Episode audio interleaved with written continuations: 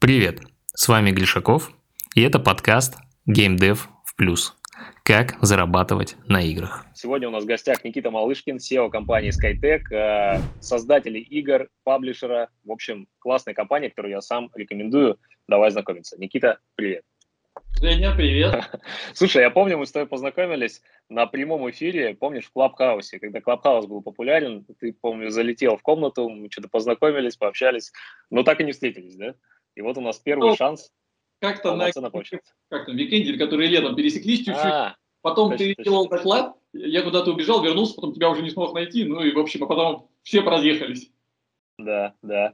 Смотри, а, я, давай начнем сначала с актуального, да, а потом вернемся уже и про компанию побольше пораспрашиваю вас. Как повлияла на вас а, вот эта вся история с санкциями и так далее? Ну, смотри, как бы финалочку мы еще не подводили, потому что, ну, должно пройти какое-то время, да, чтобы посмотреть.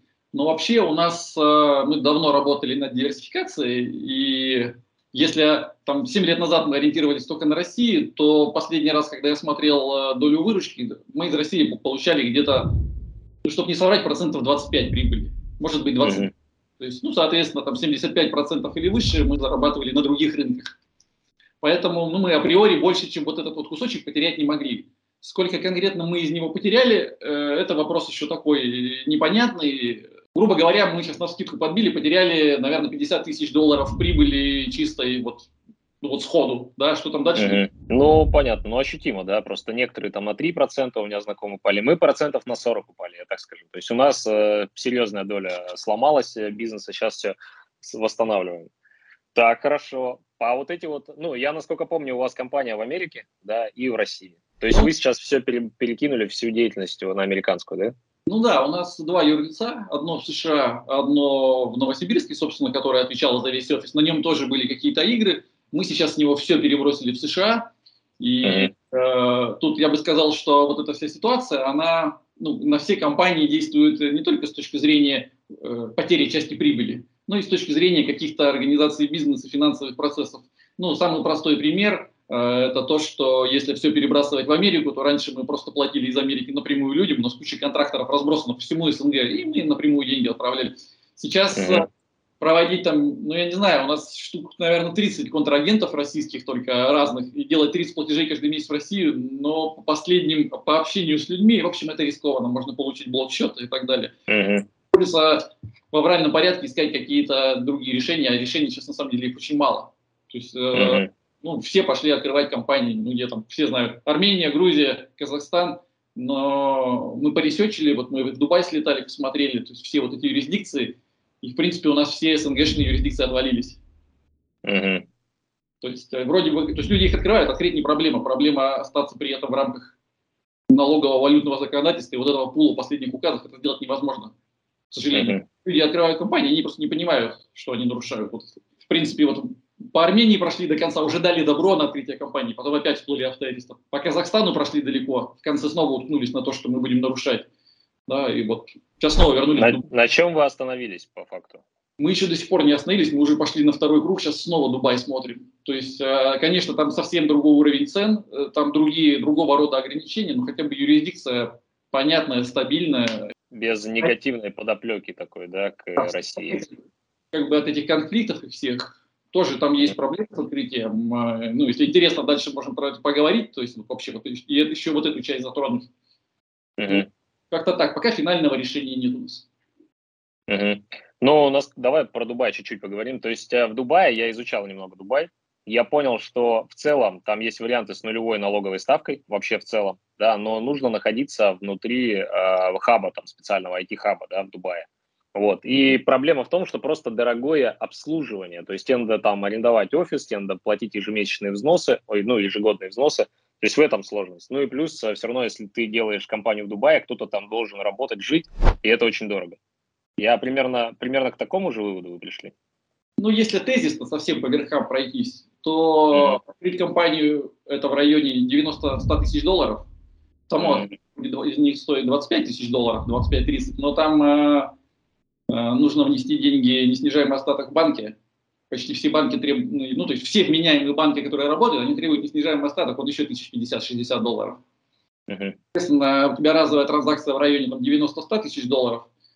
Что касается годового обслуживания, да, ты должен снимать офис, если ты хочешь снимать, э, если ты хочешь, э, ну, тебя, так скажем, вариантов открыться не во фризоне, их смысла нет даже рассматривать. Там есть набор фризон. Из них самое известное это дубайская, но есть еще там Аджаман, еще и так далее. В Дубае офис стоит 8500. Э, ты его должен снять. К сожалению, сейчас такие требования. В месяц или в год? В год. В год. Mm-hmm. И само обслуживание продление, ну, где-то 20 тысяч долларов будет стоить продление компании. Если переводить на рубли, условно, там, 9 миллионов ты должен сразу закинуть, и там, ну сколько, я даже не знаю, по нынешнему курсу, 2 миллиона, 2,5-3 будет стоить продление компании, это без учета аудита, бухгалтерских услуг и прочее, это вот чисто бумажная работа. Вот. А это с точки зрения денег, с точки зрения сложности ты должен стать резидентом Дубая, должен стать резидентом Дубая директор, должен, должны стать резидентом Дубая все учредители. Резидент Дубая это э, ты должен не реже, чем раз в 6 месяцев летать в Дубай, то есть это довольно такое серьезное э, требование. И если ты хочешь воспользоваться налоговой ставкой нулевой, она, в принципе, она везде нулевая там, но ты должен перестать жить в России. То есть ты должен перестать а. быть налоговым резидентом России, иначе ты там-то будешь платить ноль, но по закону о контролируемых иностранных компаниях ты в России доплатишь этот налог на прибыль 20% и 15% НДФЛ. Это не имеет смысла. Поэтому ты должен жить где-то больше полугода. Можешь в Дубае, можешь не в Дубае. Два раза в год летать в Дубай. Это требование на всех вот управленцев и акционеров распространяется. Должен платить вот эту сумму. И есть еще дополнительные проблемы. Да. Если в двух словах, то сейчас проблема даже внести деньги в дубайскую компанию, потому что ну, по новым законам ты не можешь переводить деньги туда. Да, и. Раньше, ну, мы летали, мы с местными консалтерами разговаривали, раньше люди просто от физлица деньги переводили. Ну, у тебя есть счет в России, у тебя много денег, ты внес. Сейчас это запрещено. Uh-huh. И как с другого юрлица ты тоже перевести легально не можешь, ну, либо оно должно стать дочерним, там, или наоборот, э, открыть дочку, они должны быть связаны. И последняя есть проблема, она касается конкретно нашей деятельности э, айтишной. То, что, ну, наверное, ты знаешь про требования об экономическом присутствии нынче. Оно есть и в Европе, и на Кипре, и в Дубае. Почти у всех нормальных э, резиденций. Есть, да. В Дубае, к сожалению, их тоже прожали на это последние несколько лет, и наша деятельность, э, связанная с интеллектуальной собственностью, она подпадает под это. Она сразу подпадает в категорию рискованных, и она обязательно mm-hmm. будет докладываться, там у них есть целая структура, которая за этим следит, и ты должен показывать, что ты реально там экономически присутствуешь. А, и будут, mm-hmm. вот у тебя есть выручка твоей компании какая-то, и будут смотреть, достаточно ли у тебя сотрудников, офиса и тому подобного, чтобы реально этот э, валовый продукт производить. Если нет, ты не соответствуешь критериям экономического присутствия, и это там свои несет э, риски и проблемы, и большие довольно штрафы. Uh-huh. Соответственно, ну как бы компанию открыть можно, и, директор, и учредитель, он там даже может получить визу, визу резидента, но дальше начинаются вот рискованные такие вещи. Uh-huh. Это если вот совсем... Короче, весело. Вместо того, знаешь, вот еще у меня вопрос тоже на эту тему. Насколько, э, как тебе сказать, насколько ты сейчас занимаешься играми? Да, я так скажу, один день я потратил, наверное, в марте на это, и мой компаньон потратил, ну что же, один день или полдня. То есть деятельность в этом смысле парализована. И никто, ну или не могу сказать, что никто, но очень многие просто занимаются делами, которые не нужны, и будут заниматься ими еще очень долго. Я да? просто реально, я даже почувствовал спад э, мотивации из-за того, что я занимаюсь какой-то хренью, вместо того, чтобы делать то, что я планировал, да, я занимаюсь какими-то там решениями, что-то выводом, криптовалюта, счета.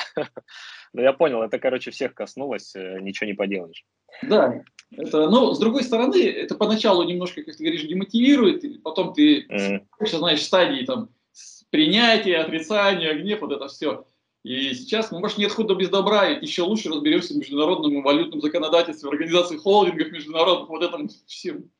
Даже интересно фундамент для миллиардной компании, да? Того, да. Построить. Ага. Хорошо. А, смотри, а, поэтому проговорили, давай сейчас а, вернемся к такой, и пройдемся по истории Skytech а, Games, да, потому что, ну, действительно интересно, каким образом вы пришли к тому, к чему пришли. А, насколько я понимаю, да, вы а, новосибирская студия, Uh, у вас получилось запустить, насколько я понял, вы стартовали с Card Heroes, да, но, наверное, какой-то еще до этого опыт был. И вот это первая игра, которая у вас залетела. Но, если я правильно понял, давай расскажи свою uh, версию, то есть как, какие проекты залетали, за счет чего. Ну, если там еще делать несколько шажков назад, в целом, как мы оказались в Game 9, ну, я в Game 9 с 2008 года, в Алаваре работал, а, потом mm-hmm. в другую компанию, и где-то с 2012 по 2015 мы занимались мобильными браузерными играми, это то, что там, ну вот, большинство людей не знает, а может уже и не нужно об этом узнавать, было такое направление, мобильные браузерки, и там мы получали опыт именно, ну, в принципе, там мы заработали первые значимые деньги, и там получили опыт именно геймдизайна. Как строить игры с инапками, с вот этим всем, потому что ну, на 2012 год, 2013 это было ну, достаточно сложно получаемые знания. В Новосибирске, по-моему, никто, кроме вот компании, в которой я работал, с которой я сотрудничал, никто этим вообще не занимался. Все тогда еще шароварные игры делали там и все прочее. А потом мы в 2015 переключились уже на полноценные игры. Ну, вернее, переключились мы раньше. Э, релиз у нас произошел, по-моему, в 2015. Понятно, что игра делалась уже до этого.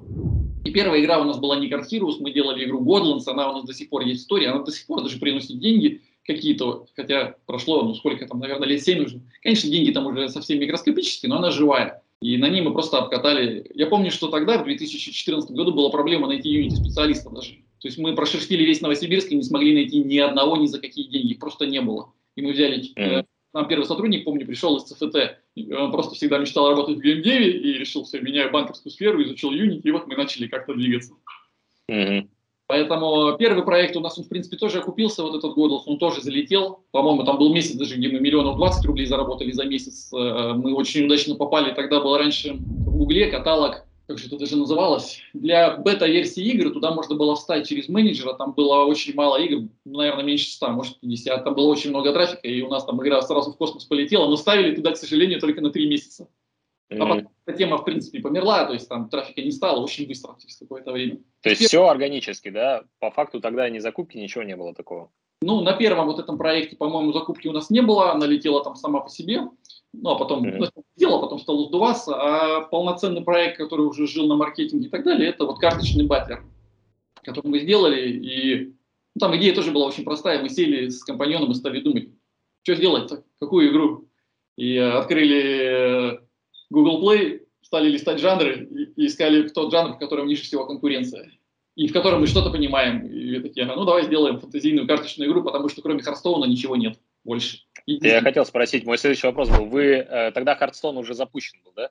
Да. Он... все равно, вот эта книга, да, вы взяли из Хардстона, хотя игра, ну, не похожа, да, но по, по сути визуально вы ориентировались как референс на Хардстон я уже не помню, что там было в начале, и наверняка в начале были совсем другие иконки. Это сейчас, скорее всего, книга после многих-многих лет. Да, мы смотрели на Харстоун, потому что больше не было ничего. И мы такие подумали, ладно, Харстоун на первом месте, он тогда зарабатывал несколько миллионов долларов в месяц. Мы такие, ну ладно, давай будем второе место вот займем там, или какое-то, да, и стали все делать. Тогда еще даже Clash Royale не было, и многие механики, которые мы придумали, они потом вышло, я помню, зимой или в феврале, по-моему, Clash Royale, мы посмотрели, о, а вот это похоже мы придумали, а вот это, это, то есть вот такие вещи. Потом смотрели еще на Clash Royale, на две игры, получается, на Hearthstone на Clash Royale. Круто. Так, вы сначала с органики, да, начали зарабатывать и постепенно начали подключать э, закупку. Вот честно же, я уже не помню. Не помнишь? Ну ладно. Начали пробовать покупать почти сразу какие-то небольшие объемы, сами в этом во всем разбирались. Как-то, ну, цены на трафик были другие, и, в общем, сложности было меньше. Не кажется, что мы сразу покупали какие-то объемы, потому что тогда уже органики не было. И вообще на этом mm-hmm. проекте нет практически. Хорошо, он до сих пор живой, вы до сих пор его а, ну, обновляете, закупаете и так далее? Он абсолютно живой, э, уже там, не знаю, сколько, 6 лет, наверное, отпраздновали, и у него только одна проблема, что это была наша единственная игра, которая зарабатывала в России как раз значимую. То есть все потери практически пришлись на этот проект. Но все остальные, они ну, затронуты микроскопические доли, а этот проект потерял. Там была большая доля русскоязычной аудитории. Не знаю, почему так сложилось э, даже, но вот оно вот так. И до недавнего чувствовал себя прекрасно и даже показывал небольшой рост. Обидно. Сейчас обидно, конечно. Что было дальше? Насколько я помню, вы ушли в хорроры. Дальше мы сделали первый карточный батлер, начали его оперировать, и просто у меня появилось время. То есть у нас так получается, ну, по крайней мере, на начальном этапе, что вот у меня есть компаньон Сергей, и мы и он делал какие-то проекты, и я какие-то, и у меня освободилось время. Я такой, ну, надо что-то поделать, вот сели думать. Опять же, я не помню уже, э, что послужило толчком, но, по-моему, мы я вообще не люблю хорроры, я фильмы даже не смотрю. И это как раз мой жанр, который в принципе вообще никак. Ну, мы увидели, что есть такая игра, игра как ДБД, что нет альтернативы на мобилках. И как раз тогда, по-моему, у нас появился первый человек, который занимался прототипами компании. Мы за месяц собрали какой-то прототипчик, вот изометрический, мы никогда не делали изометрических игр, такие, ну, давайте попробуем что-то быстренько сделать. И мы, в принципе, игру сделали за где-то 1 августа мы начали, наверное, к концу августа мы собрали вот первый прототип, приняли решение, и еще месяца за 4, наверное, вот в сумме 5 месяцев мы сделали первую версию игры. Это и... Dead by Daylight, да, это да. онлайн-хоррор, где там две команды, да, и одни условно делают какие-то штучки, а другой пытается их поймать. Да, это игра один против четырех, один маньяк против четырех выживших. Мы проводили, единственное, что мы сразу для себя решили, что мы не будем заниматься клонированием. Ну, во-первых, это нам не интересно, во-вторых, мы как-то подсознательно чувствовали, что это не то, и мы массу экспериментов успели произвести, потому что там-то игра от первого лица, а это был год, по-моему, 2017, и тогда вот такого засилия шутеров трехмерных не было, и мы таким, играть с двумя джойстиками на, на телефоны, да таких же игр успешных нет, их тогда действительно не было особо. Такие, ну нет, давайте, давайте делать тогда камеру сверху. То есть мы попробовали от первого лица подвигались, не прикольно. Камеру из-за плеча попробовали, ну понятно, да. И попробовали топ-даун. Такие, о, топ-даун. Потом, ну нужно делать монетизацию. А там же игра paid, в ней же нет. Значит, надо переосмыслить. Переосмыслили под это дело всех персонажей, все механики. Ну, вообще, в принципе, все. И игра, она действительно в этом смысле клон только в том, что э, один э, гоняется за четырьмя, и там есть генераторы. Наверное, ну вот практически это все. Угу. Ну, концепция, да. А, ну, понятно, что наполнение все самостоятельно получилось. Да, ну, и это нас очень сильно спасло спустя несколько лет. Ну, расскажу про это. И э, мы сделали эту игру, под Новый год мы ее запустили, открыли в одной стране, как обычно, посмотреть, и, и ничего. И вообще трафика не было. Я такой, ну, так. Прям в новогодние праздники пишу, ну, давайте во второй стране, третий там откроем. Ну, открыли во второй, в третий, ну, что трафика. А мы хотели посмотреть, ну, что там нальется какие-то люди, как там они я такой, а, да, выводите из беты, открывайте на весь мир тогда. Открыли, меня через три как посмотрели, а она как полетела. Ну, то есть я не знаю, что там произошло, и у нас игра за новогодние праздники просто в космос стрельнула абсолютно. То есть там какие-то сумасшедшие, там по 100 тысяч инсталлов или больше, или по 200, например, шло вот э, в эту игру. Все, все, конечно, сильно воодушевились от этого, но увидели проблемы, что там нет денег. Не зарабатывает, да? Не зарабатывает, да. И, ну, ты же уже брал там интервью про хоррор, разговаривал с людьми и так далее. А мы-то с рекламой тогда не работали, мы сделали игру на инапках. Ну, вот как мы умеем. Мы честно, инапки, а еще же эта игра должна быть такой как бы fair play, с честной игрой, потому что, ну, типа мы думали киберспортивно, поэтому там инапки такие, они не дают тебе существенного преимущества. И там деньги были, исходя, ну, потому, потому что большой объем трафика, но совсем не тот, который мы хотели. И вот мы целый год переделывали игру, три раза ее переделывали, чтобы начать на ней зарабатывать. Мы добавили туда даже мультиплеер, потратили полгода. У нас же до этого там был фейковый такой мультиплеер. Мы его честно запилили. Мы переделывали монетизацию, всю мету, интерфейсы. Мы там ее очень много раз переделали. И игра стала зарабатывать, но не так, как мы хотели. С тех пор мы поняли, что хорроры лезть нельзя, ну, вот, нежелательно. Э, в рекламу можно, они на рекламе будут зарабатывать, действительно, ну, ну, как и любая игра на трафике, но ты на инапках денег не снимешь, и, в принципе, история подтвердила нас наши предположения. Если ты посмотришь любые хоррор-игры в сторе, ты не увидишь игру зарабатывающую, кроме Identity 5. Есть вот такая игра, да, и она зарабатывает. На инапах ты имеешь в виду, да, зарабатывать? То есть они все рекламная монетизация? Они все рекламные, если только Identity 5. Ну, есть, понятно, еще мобильная версия DBD, она потом вышла год назад, что ли, но она зарабатывает копейки относительно своего бренда. То есть она ну, микроскопическая относительно сложности производства. Вот это. Вот, а Identity V зарабатывает много, но только в Азии. И там игра Э, только на скинах, ну, то есть на большой аудитории, на азиатской, она прям туда заточена, а вот европейских нету денег совсем.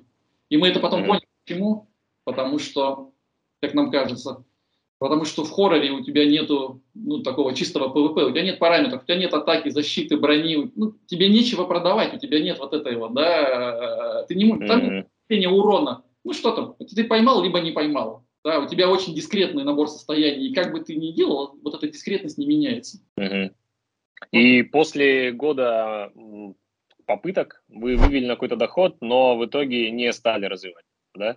А, да, мы э, сделали много итераций, поняли, что мы сделали все, что смогли.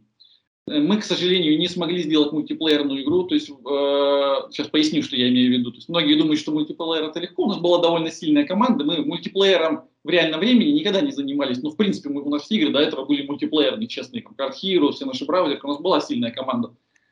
Мы сделали мультиплеер, он хорошо игрался, даже прилично, э, но на, э, условно, на одном сервере могло, могло играть 500 человек одновременно. В хорошем, дорогом сервере. Если больше, сервер захлебывался. Дальше встает масштабирование. Если у тебя большая аудитория, и тебе нужно, понятно, на каждые 500 покупать сервер, у нас просто экономика перестала сходиться. Мы посчитали затраты, прибыль и так далее, и увидели, что там ты должен покупать деньги, тратить деньги на трафик, и тратить деньги теперь еще и на сервера. Причем на очень большой объем серверов. И, ну, в общем, на этом мы как-то стопнулись. Потом три месяца мы перезагружались в конце, когда вот посмотрели, все пришли, и в какой-то момент мы решили, давайте делать Horrorfield 2.0. Наступ, решили наступить еще раз на грабли. Усилим команду мультиплеера. Мы там с людьми из Wargaming, э, специалистов оттуда стали, ну, не то что хантить, но со всеми связи наладили, чтобы они нам помогали делать, которые на War работали. Мы решили перерисовать всю графику, сделать просто люто, еще раз сделать монетизацию. Потратили три месяца на препродакшн и сделали офигенную картинку. Вот она реально до сих пор все классно, демки сделали и так далее. А потом поняли, ну я понял, что не надо. Не надо, мы mm-hmm. опять потратим несколько лет, массу денег, и мы не заработаем силу жанра. Mm-hmm. вот. И, и заморозили проект? Мы стопнули развитие, стопнули развитие второй версии, хотя он был очень популярный. У нас игроки сейчас 4 года прошло, до сих пор просят новую версию, но она просто финансово не могла иметь успеха. Вот. А первую мы, мы до сих пор покупаем на нее трафик, она до сих пор живет, она до сих пор нормально зарабатывает. И, ну, просто и было много клонов от Азура. Они сделали, у них есть игра хоррор-шоу, полный вообще, клон вначале был полный. Но не смогли, не полетело. Они писали, предлагали продать Хоррорфилд в какой-то момент. Вот как-то. Почему не продали? А зачем, когда игра до сих пор гроссит, ее мы до сих пор можем поддерживать маркетингом. И... То есть патчи нет, но игра сделана целостно, тебе не нужно уже дальше делать патчи. Сколько теоретически может стоить такая игра? За сколько вы готовы рассмотреть ее продажу? Да ты знаешь, вот только вчера я разговаривал с одной из компаний, сейчас стали приходить и спрашивать про продажу разных игр. Но вот э, с тобой, по-моему, даже разговаривал Женя. Допустим, обычная ставка – это какая-то годовая прибыль. Но нет никакого смысла продавать за годовую прибыль проект, который живет 4 года и помирать не собирается. Никакой смысла. И ну, Логично, да. Про Card Heroes тоже предлагали вчера же, вот с этого и началось, давайте покупать, но смысл игре 6 лет или 7. Мы делаем игры сервис, они действительно такие долгоживущие и с таким мультипликатором, ну, ну, это бессмысленно.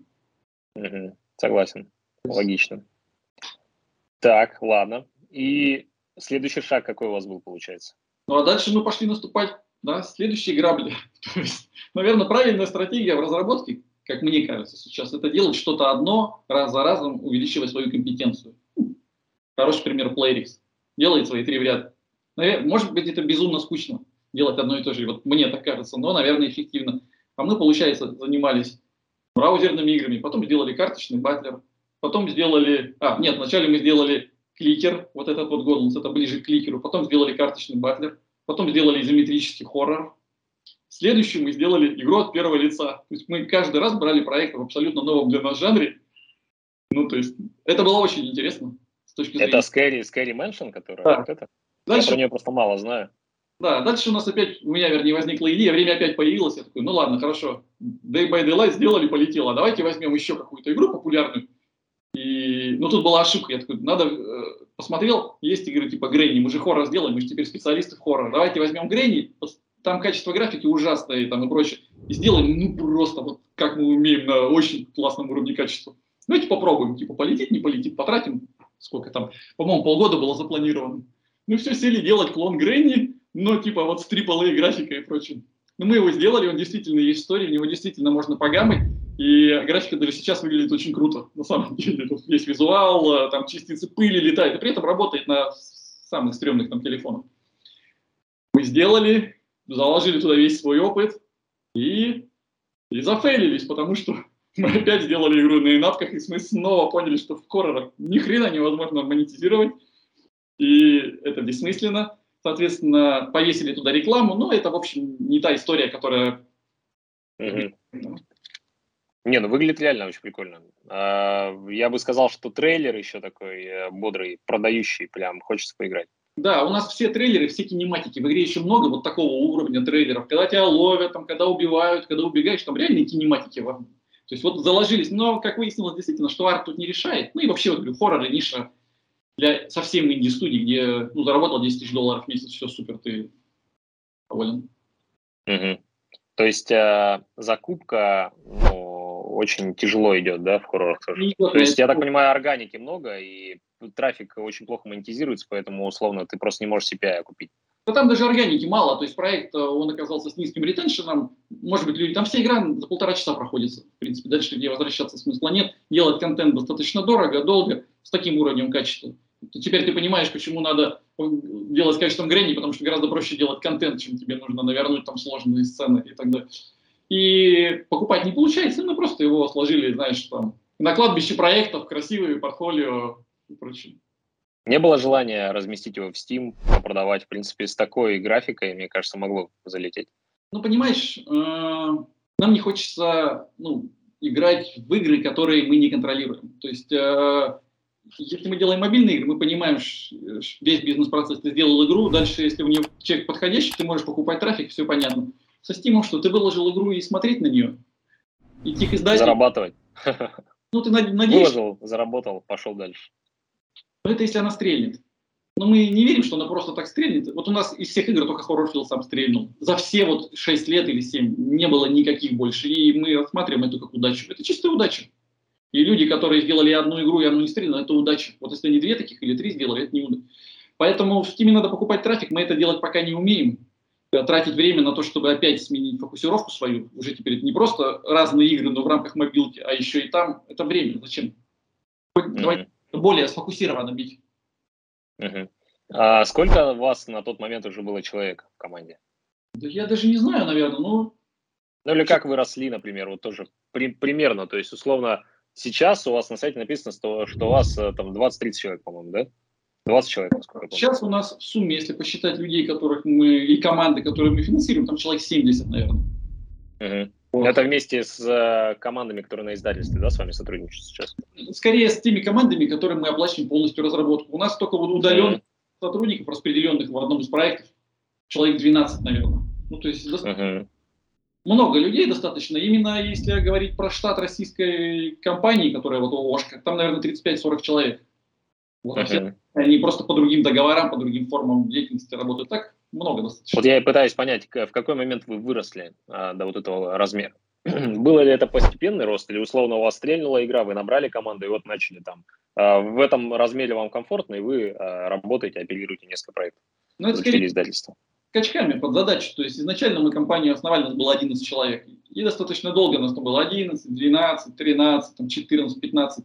Потом какой-то проект стреляет, ты скачкообразно команду увеличиваешь. А сильно выросли мы, наверное, за последние, ну, наверное, за последние года полтора-два, когда стали вот у нас уже всякие распределенные команды, совместные проекты и, в принципе, до этого mm-hmm. человек 30, вот именно в штате. Плавно росли от 11 до 30, а большой скачок еще в два раза произошел где-то за последние полтора-два года. Вот так.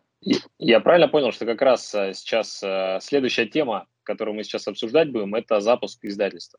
То есть вы э, там набрали компетенции, набрали ресурсы, и после этого как раз решили, что э, издательство – это вот ваш следующий логичный шаг.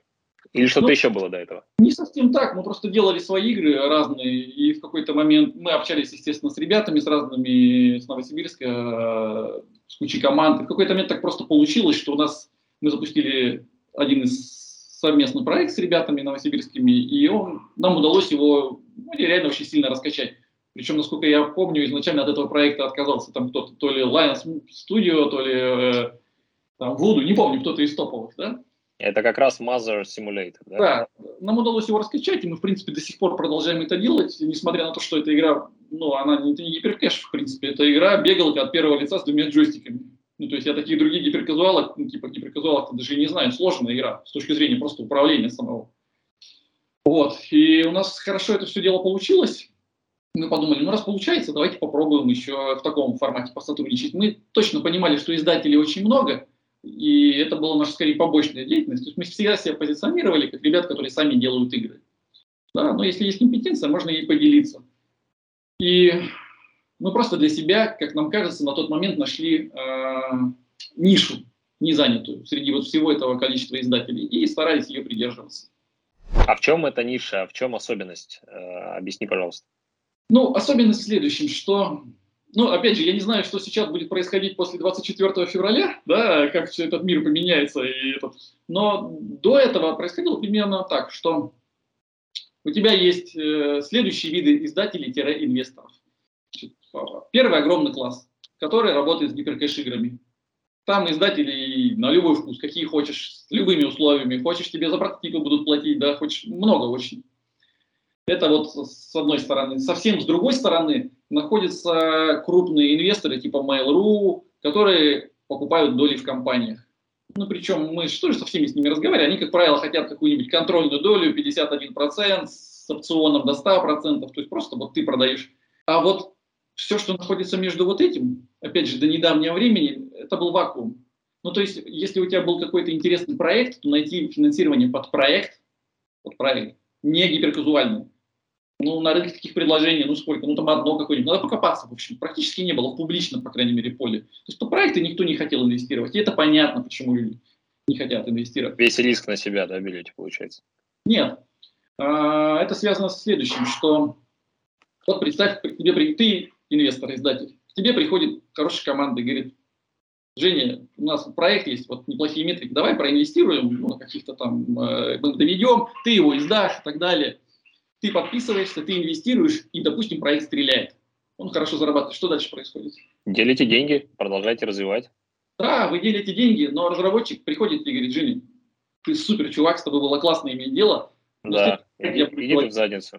Дальше я сам. Да, ты дал ему большой буст. Он все, он сам, он теперь может сам делать. Соответственно, все вот эти mail.ru и прочие, они этого боятся, потому что это действительно с большой вероятностью будет происходить. И та команда, с которой ты работал, она у тебя с тобой останется только в каком случае? Только если ты даешь какую-то дополнительную, уникальную ценность, что-то там классное, да, и вы действительно и следующий проект сможете сделать, и там будет что-то интересное, да, то есть ты должен постоянно давать ценность.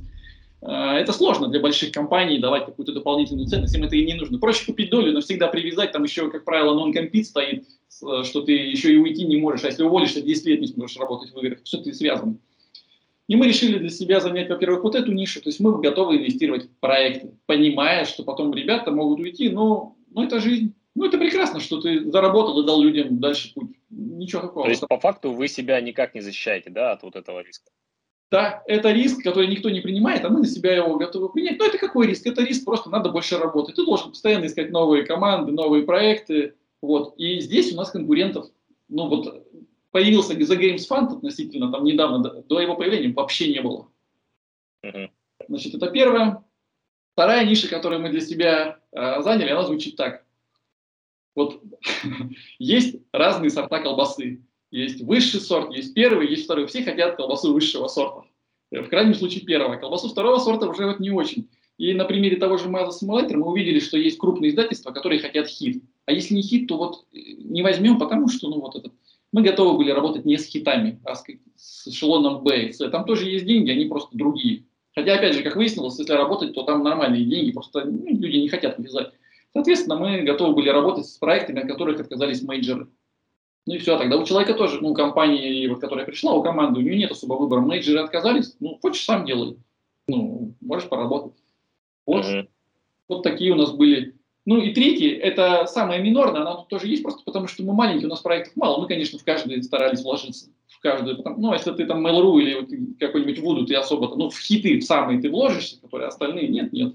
Мы старались. Mm-hmm. Вот Слушай, как, как это работает стратегия? Вот уже сколько лет вы там, несколько лет этим занимаетесь. А, хватает ли вам сил? То есть получается, что таких проектов дофига на самом деле. Э, есть ли такое, что действительно вам поток э, идет большой, и вы уже начинаете, наоборот, стремиться к тому, чтобы брать более качественные проекты, а остальные отсеивать? Я тебе так скажу, что качественных проектов на рынке практически нет. Ситуация скорее обратная, что если ты посмотришь гиперкэш игры, про это же все, и Милана, по-моему, из Азура говорила, что там коэффициент 1 к 300, к 300 проектам максимум. И это тоже, ведь это, это как бы будет классная игра, а не суперхит. А если оно суперхит, это еще больше мультипликатор. И это в гиперкэже. И гиперкэже приходит много. А если ты говоришь, что ты фокусируешься не на гиперкэже, а на чем-то более интересном, да, то, так, как ты понимаешь, таких игр физически меньше. И, а там пройти 300 не гиперкэш игр, да, вот эту цепочку, это и время разработки, и деньги, и сложность у них совсем, конечно, другая. Поэтому тут скорее такая ситуация, что очень много разработчиков присылало, там, ну, там, в первый месяц, когда мы стартовали, у нас 100, например, заявок пришло, но это же трэш. То есть ты видишь, что там ну вот, разработчик уверен, что это прикольно, наверное, но, в общем, ты сам все понимаешь, что нет. Даже не, не эшелон Б.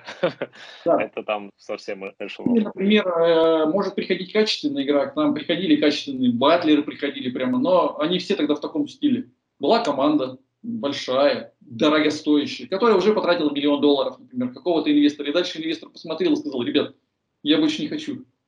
Э, вот были, говорю, несколько батлеров, и ты видишь четко, что хочет команда, какой у них roadmap, и ты понимаешь, что на самом деле у них проект, скорее всего, не полетит. Ты потратишь миллион долларов, но батлер слабо, слабый все равно относительно рынка. И вот, то есть, ну, есть пул дорогостоящих, скорее всего, уже провальных проектов. То есть широкий очень ассортимент того, что, mm-hmm. что находится на рынке. Поэтому... Так с какими у вас э, получается работать? Вот э, смотри, есть Mother Simulator, да, и второй проект, который у вас э, начал зарабатывать, это Hotel Elevator. Это не от, не от одних э, издателей, кстати, да, создателей, это, точнее. Это от одних ребят. Ну, второй да? слабее гораздо. Мы надеялись на него. Тут всегда ты надеешься, а потом ты видишь, что он, например, ну, к сожалению, метрики не дотягиваются. Угу. Но в целом э, тоже, да, это как плюс-минус успешный кейс. Ребята что-то заработали на этой игре. Да, люди зарабатывают. Потом мы дальше последние полтора года мы делали несколько больших проектов. Тоже с несколькими... Самостоятельно? А, с несколькими командами, да? да? Если ты говоришь про формат издательства, тут скорее было даже не издательство, а инвестиции. То есть, да, мы проинвестировали в несколько крупных проектов, реально с таких сложных. Uh-huh. И э, где-то, то есть мы постоянно проводили контрольные закупки, смотрели, там есть определенный бизнес-процесс э, с чекпоинтами, где какие метрики должны показывать игра. Посмотрим. По одному проекту вначале были очень хорошие метрики, потом, к сожалению, метрики не дотягивает, нет, не получается. Вы закрыли его? Мы еще не закрыли, мы делаем последние тесты, но метрики плохие, то есть ты не можешь идти против рынка. Какой бы качественный продукт ни сделал, а он реально очень качественный с точки зрения производства. Команда душу в него вложила, и он действительно такой. Но если у тебя геймплей или монетизация не тянет, ну ты не можешь делать ничего. Как ты сам видишь, какой-нибудь Supercell, но он сколько своих игр закрыл супер высококачественных. Это... Что, что это за ниши? Расскажи чуть поподробнее.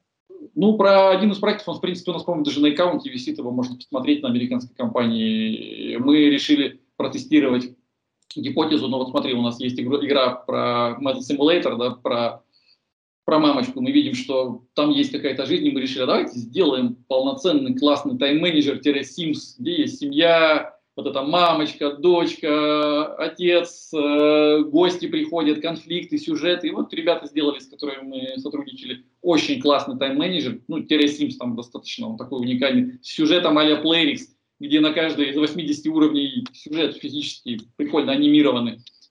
Э, вот. Но выясняется, что недостаточно по ретеншену и недостаточно по баблу, к сожалению. Mm нет, главное, что хуже, нет идей, как это исправить. Мы уже, конечно, делали много итераций, и если с ретеншеном можно тянуть, то с деньгами, к сожалению. Ну и вообще, я слышу, что, сейчас тайм-менеджеры чувствуют себя плоховато стали. А расскажи, как вы делаете тесты? То есть вот у вас есть большая игра, да, вы там, а, ну, понятно, там длительный ретеншн, большое удержание. А, вы выбираете какую-то одну страну и ее используете, ну, типа Америка, например, да, и по ней работаете? Или же вы там пробуете Америка, не пошло, вы там все остальные начинаете пробовать? Мы, как и все, пробуем только США. США, Android. Ну, то есть, если у тебя игра полетит в США, э, то у тебя и в других странах полетит. А если у тебя игра покажет хорошие метрики в России, это вообще не значит, что она покажет их в других странах. И у нас есть такие примеры. Э, тот же Картирус Батлер, э, на него, у него в России лучше гораздо метрики, чем в США с точки зрения, например, удержания пользователей, там, конверсии и так далее. Чек, понятно, ниже, но из-за удержания все равно это все. Поэтому тебе нет смысла тестировать их где-то в Беларуси, в России или в Индии. Ну, ну, хотя, опять же, вопрос амбиций. Если ты хочешь вот хотя бы чуть-чуть где-то зарабатывать, да, если вдруг вот, вот России удалось, буду тут немножко. Наверное, можно. Если хочешь, мы все-таки всегда хотели сделать большой проект и хотим. Поэтому... Просто какой следующий шаг с этим проектом? Вы заморозите его разработку и все? Или вы пойдете в другие страны? Можно попробовать купить в других странах. Ну, мы, кстати, пробовали. То есть мы пробовали покупать э, в США, по-моему, в Новой Зеландии, в Канаде, в Австралии, в англоязычных. И оно нигде э, не показывает. Сейчас дело в том, что э, мы, может быть, недорассчитали текущие требования к казуальным проектам. И они сейчас такие, что если ты делаешь казуальную игру, не гиперказуальный, именно казуальный, то у тебя ретеншн первого дня должен быть минимум 45%, вот минимум, на всех вот этих тир-1 странах. Если он у тебя даже там 37%, но этого уже не хватает. И у тебя должны быть минимум 4% плательщиков в первые дни. То, что там говорят, что где-то там потом они начинают платить на каком-то 100. Мы думали, что это так. Это не так. Он у тебя либо начнет платить, либо они что он там на сотом уровне, но он просто не дойдет, либо у тебя ретеншн должен быть феноменальный долгосрочный игры. Угу. Ну, Какие вот. еще проекты делаете? Ну, в каких жанрах? Мы делаем сейчас две выживалки. Абсолютно разные. Э, вот будем да, в, в стиле кефира, да, с э, выживалками вот этими. А, в зомби-апокалипсис и викинги.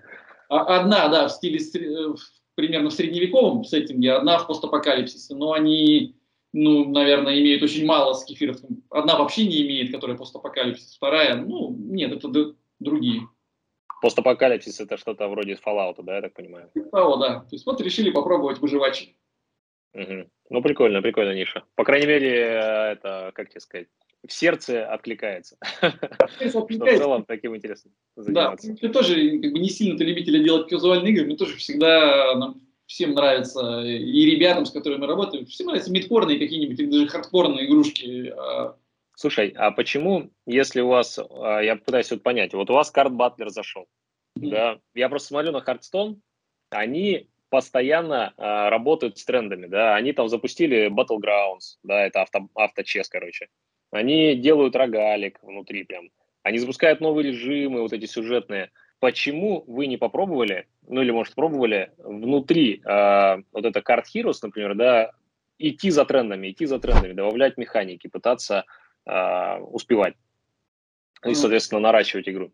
Я тебе сейчас точно на этот вопрос ответить не могу, потому что я этим проектом не занимаюсь, им занимается мой компаньон и отдельная команда но я знаю, что они постоянно делают патчи, постоянно обновления, и Battle Pass, и вот все, что появляется, они стараются. То есть мы тоже это делаем. Не знаю, что насчет трендов, но с точки зрения механик, постоянно смотрятся все другие игры. И, то есть процесс идет, и как раз эта игра из категории тех, в которых, если не делать патчи и обновления, будут деньги падать. То есть мы вынуждены, мы вот все вот эти вот 5 лет или 6 мы делаем постоянные патчи. Развиваем. Есть такое, что вы задалбываетесь э, одну игру 5-6 лет развивать? То есть команда выгорает, ее приходится менять периодически. А люди, в принципе, да, меняются со временем, наверное, как ты сам замечал. То есть, ну, люди, это нормально, и приходят новые люди, и ничего там такого нету. Мы пробовали один раз сделать революцию на этом проекте, но опять же, вот э, ты, э, ты наступаешь, что называется, на свои собственные э, какие-то ошибки или грабли, а потом еще раз наступаешь. Вот у нас был до этого опыт с успешным, ну, достаточно вап-игрой, браузерный, вот это мобильный, где мы потратили кучу времени и сделали ее рескин. Ну, надо же сделать более современный интерфейс, сделали, получили массу негатива и так далее. А потом мы такие, а. мы решили, ага, там карт Heroes, вот у нас есть, она зарабатывает какие-то деньги, выше потолка мы прыгнуть не можем. Мы как раз, я помню, съездили на какой-то Google, Google Days или что-то такое, нас позвали в Москву, и там мы пообщались, ну не буду говорить с кем, в общем, одним из топов Пиксоника, который делал War Robots. И как раз э, незадолго до этого они в Пиксонике Робот сделали какой-то большой патч радикальный. Мы подошли слушай, говорим, а тебе не страшно? Проект у тебя столько зарабатывает, делать радикальные вещи, вот когда ты можешь реально все потерять. Он говорит, ну, я уже не помню, что он ответил, но, по-моему, что-то типа, ну, страшно, но вот делаем, надо пробовать. Мы такие воодушевились, такие, ладно, все, сейчас приедем и переделаем картхирус, как... Решили, решили не, не ссать, а действовать, короче. Да, мы решили, так, какая там игра у нас, куда что смотрели, на Empires and Puzzles, по-моему. Типа, давайте возьмем мету из Empires and Puzzles, сделаем более сложную монетизацию. До этого монетизация у нас была как э, флеш-рояль сундуки, вот это вот простая достаточно прокачка, мы такие, давай артефакты, там будут куча слияния, поглощения и так далее. Команда потратила год. Даже, может быть, чуть больше, планировалось полгода, но потратили год, переделала все и вылили это дело в бой. На живой проект. Конечно, было там страшно. Дальше что произошло? Ничего Плей. хорошего. Дальше ничего хорошего. Как и ожидалось, мы снова совершили вторую ошибку. И мы не просто интерфейсы поменяли, мы про всю мету игры сменили. Но это, конечно, была э, взрыв, как будто ты в муравейник бомбу бросил. И мы потеряли в доходах, в аудитории, во всем. И потом еще полгода назад это дело выкручивали, чтобы как-то вернуться к старым. Ну, выкрутили, слава богу. Поэтому эксперименты разные. Мы честно пробовали, это вот ответ на твой вопрос, в том числе и очень радикальный.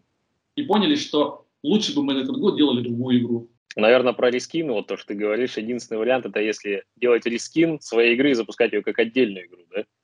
Чем вот эти вот изменения делать. Да я вообще не верю особо в рискин. Ну, то есть, ну, делал рискин. Смысл, э, опять же, по опыту, мы всякие разные делали. Особенно на мобильном браузерном рынке у нас было очень много похожих игр. Это не будет лететь, если игра не будет нести какую-то дополнительную ценность в геймдизайне. Обязательно ее надо везде давать. Рискин бесполезен. Угу. Хорошо. А, смотри, по поводу тоже вот вопрос по издательству. Сейчас вы начали активно а, продвигать себя как издатель. Да, вы где-то покупаете рекламу, вы там а, позиционируете как издатель себя. Вам начали приходить э, большое количество запросов. Я просто понимаю, что как только ты начинаешь получать большое количество запросов, у тебя а, просто остается меньше времени, ты меньше внимания уделяешь каждому последующему. Да, вот как вы с этим боретесь? Есть вообще такая проблема у вас? Нет, проблемы нет, потому что я тебе так скажу, что вот из всего потока, который именно с точки зрения рекламы пришел к нам, мы не отобрали ни одной игры, в которую инвестировать. Мы действительно не с несколькими проектами разговаривали. С, одной, с одним проектом продвинулись очень далеко, прям до договора. Мы, его, мы им сделали предложение, но, к сожалению, там команда не смогла договориться, что называется. Мы просто не смогли с ними договориться, хотя предложили в два раза больше, чем они просили. Ну, не была просто очень низкая оценка, объективно. Они неправильно свои затраты оценили. Вот, э, то есть, что называется, предложить деньги и какие-то еще некому. Очень слабые проекты. И рынок конкурент. Ты же видишь, рынок стал очень конкурентным. Если ты в 2015 году мог запустить хрен пойми что, и оно летело, то сейчас сложно. Поэтому все проекты, которые мы делаем, они были найдены, так скажем, по другим каналам, по каким-то. Люди гораздо более опытные. А скажи, как у вас доля э, Google Play и App Store сейчас в выручке? процентах? Честно, не знаю. Но думаю, что Гугла больше, например, две трети. Ну, могу вообще сейчас в молоко сказать, не mm-hmm. знаю. А другие сторы вы рассматриваете? Э, типа там Amazon? Не сейчас хочется. вот на, наш стор все пялят. На Чебурнет не хочется работать. То есть, это, опять же, вопрос амбиций. Если тебе хочется сделать плюс 5% выручки, может быть, надо делать. Если тебе хочется сделать плюс 500%, надо лучше делать другие проекты. То есть нет цели выживания сейчас вот именно, да, для того, чтобы, как у, у студии, вот надо здесь, здесь чуть-чуть, чуть-чуть растить. Хочется сделать квантовый скачок. А делать то же самое, ну смысл какой там? Не надо мелочиться. Хорошо. А расскажи, чем сейчас ваша э, собственная команда разработки занимается? У нас есть один, э, ну вот у нас есть два проекта, один выживач внутренний, один проект, но я его пока не хочу анонсировать, посмотрим, может быть мы его уже в публичную какую-то бету в июне выльем. Но, так скажем, это еще один эксперимент еще в одном жанре, которым мы тоже никогда не занимались. Может быть, это... Ну, не говоря про игру, ты раска... можешь рассказать, что за жанр? Типа, в какую сторону вы идете? Ну, условно, в сторону шутеров. Mm-hmm. онлайн-шутеры? Типа Тоже такая здоровенная, супердорогая ниша, в которой хрен что сделаешь. Ну, интересно. Интересно, хорошо. Ну, на самом деле, а, такие вот а, основные, по основным вопросам мы прошлись. У меня еще был такой а, бонусный вопрос.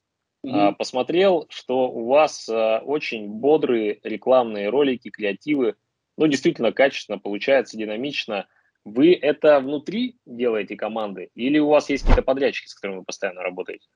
Ты про какие ролики? Про просто какие-то рекламные или про кинематики, те, которые были в Horror Field или в Scary Mansion? Я скорее про кинематики. Вот у Mother Simulator у вас есть, у, вот этот uh, Horror Field у вас есть, у Scary Mansion uh, cinematic, uh, такой типа геймплейный. Все кинематики внутри, конечно, были сделаны. Uh-huh. Ну, такое соусорсить дорого, долго, еще фиг найдешь. То есть здесь, если ты хочешь такого качества делать, то надо, конечно, ну, нанимать людей себе в команду, хороших 3D-шников, арт-директора, кто будет это все дело дирижировать, ну, в общем. Вы еще э, в издательстве пишете, что там протестировали 800 рекламных кампаний там, да, за 10 месяцев, 200 э, там рекламных кампаний у Elevator. Это что за тесты вы делаете? Можешь чуть поподробнее рассказать? Э, ну, я тебе не смогу ответить на этот вопрос, потому что у нас занимается директор по маркетингу. Просто mm-hmm. ввести тебя в заблуждение. Тогда давай такой финальный вопрос по поводу э, советов э, начинающим разработчикам. Да, во-первых, э, если они хотят с вами поработать, что им нужно сделать? А во-вторых, если бы ты в целом стартовал сейчас, то что бы ты делал? Ну вот если ты был голопопым инди-разработчиком. Если им нужно, если им хочется поработать с нами, нам нужно просто написать нам. У нас есть отдельная девушка, которая сидит на паблишинге, она очень быстро эти заявки отрабатывает, смотрит. Если видит, что продукт вот, не совсем трэш, то у нас есть, так скажем, чат продюсеров, и дизайнеров игра сразу поступает туда, буквально в этот же день.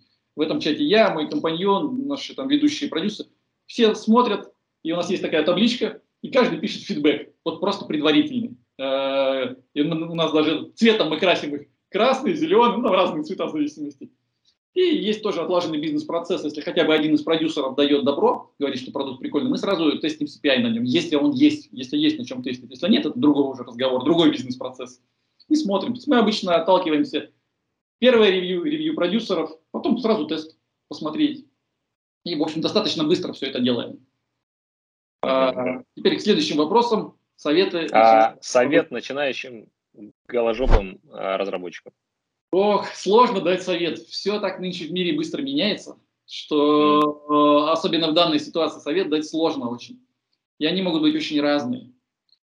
Но вот если бы, наверное, я сейчас закончил университет, к примеру, и пошел бы, да, и мне бы хотелось что-то, как делать какие-то игры, то есть разные сценарии. Ну, первый вариант, можно просто устроиться на работу в хорошей компании, получить опыт посмотреть, как делаются игры. И, ну, это, например, мой путь. Я вначале устроился в одну компанию, Лавар посмотрел, потом устроился во вторую, посмотрел, как делаются мобильные браузерные игры. И я, на самом деле, очень благодарен этому пути. Я бы сам не прошел. Мы бы не сделали свою первую браузерную игру, которая зарабатывала, свой первый миллион долларов заработала, наверное, еще 10 лет назад. Мы бы не сделали, просто знаний не хватило бы. И можно самому набивать вот эти ошибки, придумывать, но можно научиться. А ведь сложно на самом деле научиться сделать монетизацию на инапках, к примеру. Ну а как ты ее сделаешь? Ты... Поэтому и путь идти работать и учиться, и научиться сэкономить свое время жизни, и потом сделать классный продукт, мне кажется, он точно правильный. Второй путь, который может, ну, наверное, сейчас что, гиперказуалки делать, если ты один. Ну, ты же больше не можешь. Но я себе... Кажется, это много боли. Это много боли, конверсия, вот ты же понимаешь, что один 300 это не только на стороне издателя, но и на стороне разработчика. Ты тоже должен сделать 300 прототипов. Понятно, что опытная команда, у нее лучше конверсия, но для тебя, для новичка, там, да, для неопытного, который это будет ровно один 300, если не 500, ты жизнь потратишь на это. Поэтому в гиперкэш, наверное, ну, можно играть, если любишь играть в казино и в лотерею. Это вот примерно из, из той же оперы. Uh-huh. Делать более крупный проект, ну сейчас сам понимаешь, какие бюджеты, сроки и так далее – ну, можно, опять же, влиться в какую-то команду, у которой есть финансирование, какой-то стартап. Вот. Э, ну, вот тут скорее как-то так. Либо играешь в лотерею, либо идешь проверенным путем, спокойно, последовательно, набирая квалификацию, и в какой-то момент ты обязательно сможешь куда-то вырулить, если захочешь. Короче, зависит, какой у вас характер. Если характер такой э, экспериментальный, да, то пробуйте свое. Если хотите поэтапно по ступенечкам идти, да, то идете, устраиваетесь на работу, зарабатываете денежки, накапливаете компетенции, и потом уже есть желание, осталось желание, делайте свое. Как и везде в жизни, дороги разные, каждый выбирает сам. Круто.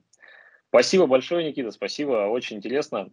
А, в комментариях народ а, будет вопросы задавать, я не знаю, либо ты, а, ну, если время сможешь выделить, будет прикольно, либо, может, у вас продюсер сможет прийти поотвечать на вопросики. Как ты на это смотришь? А комментарий где? На YouTube, да, будет видео? Или где? На ютубчике, да. Да, на ютубчике я тебе ссылку сброшу. Ну, давай, я, в принципе, готов зайти потом через пару дней, как раз они накопятся, или через денек, и поотвечать, ну, насколько это возможно. Круто, круто. Спасибо большое. Это наше первое после кризисное интервью. Возвращаемся в работу, начинаем потихонечку контент генерировать. Хватит это хандрить. Пора действовать. Все, спасибо большое, что пришел.